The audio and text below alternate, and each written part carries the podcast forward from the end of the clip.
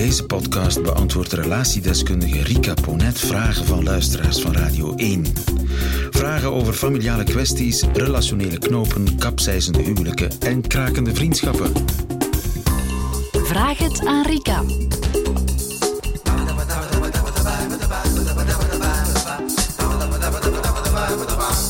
Klaartje.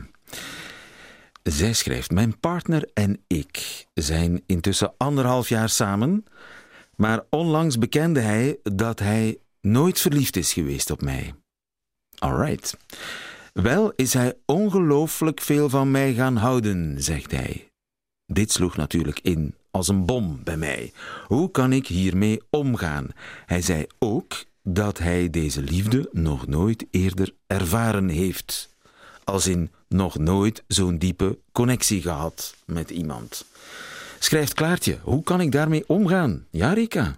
Ja, ik denk dat de meest betekenisvolle zin die ik daarin hoor, ehm, dit sloeg uiteraard in als een bom, zegt ze. Ja. Waarom is dat zo betekenisvol? Ehm, ja, het is eigenlijk op zich een heel mooi verhaal en toch vindt ze... Jij vindt het een mooi verhaal? Ja, ik vind het een mooi verhaal. Ik ben nooit verliefd geweest op u, na anderhalf jaar. Ja, maar... Dat is toch een shock? Ehm, ja, en waarom is dat een shock? Omdat wij uh, vandaag er altijd opnieuw weer van uitgaan dat er in de liefde één scenario is. Hè. Um, en zij blijkbaar ook.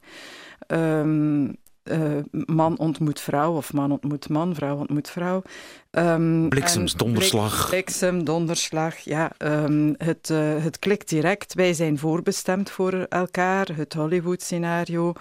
Um, we voelen het allebei. Er is totale overgave. Je wordt overspoeld.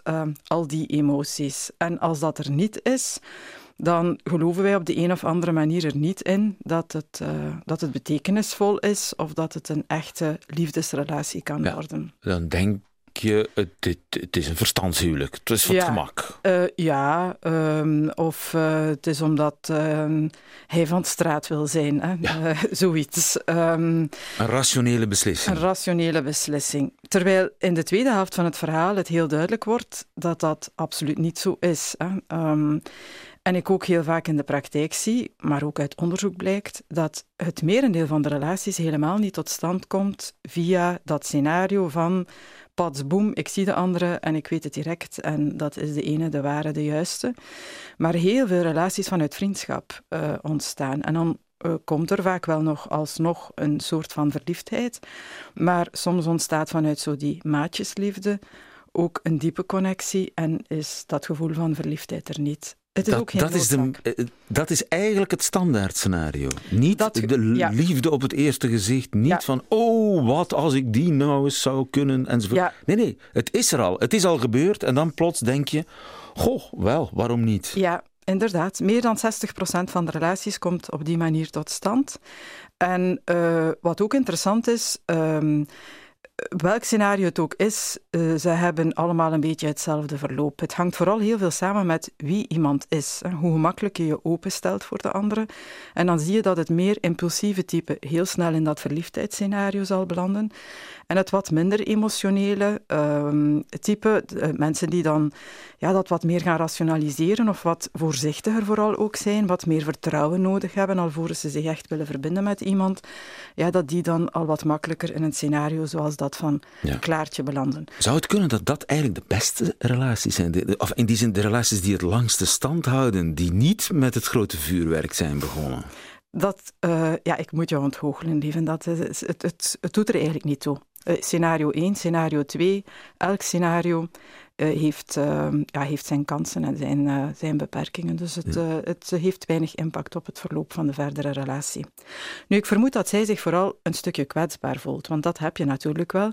Als er aan de ene kant iemand zit die um, ja, heel erg verliefd is, of je weet dat jij heel erg verliefd was. En ja, het vuurwerk was er wel bij haar. Bij haar, denk ik, ja. Uh, waardoor ze dan ja, nu de gedachte heeft van, eigenlijk zie ik hem misschien wat liever dan dat hij mij ziet. Um, dat zorgt voor een soort van onevenwicht en ook voor een soort van kwetsbaarheid. Hè. Misschien heb ik al wat meer gegeven in die relatie of sta ik daar inderdaad wat kwetsbaarder, wat afhankelijker in uh, dan de andere. En, um, en is dat een probleem?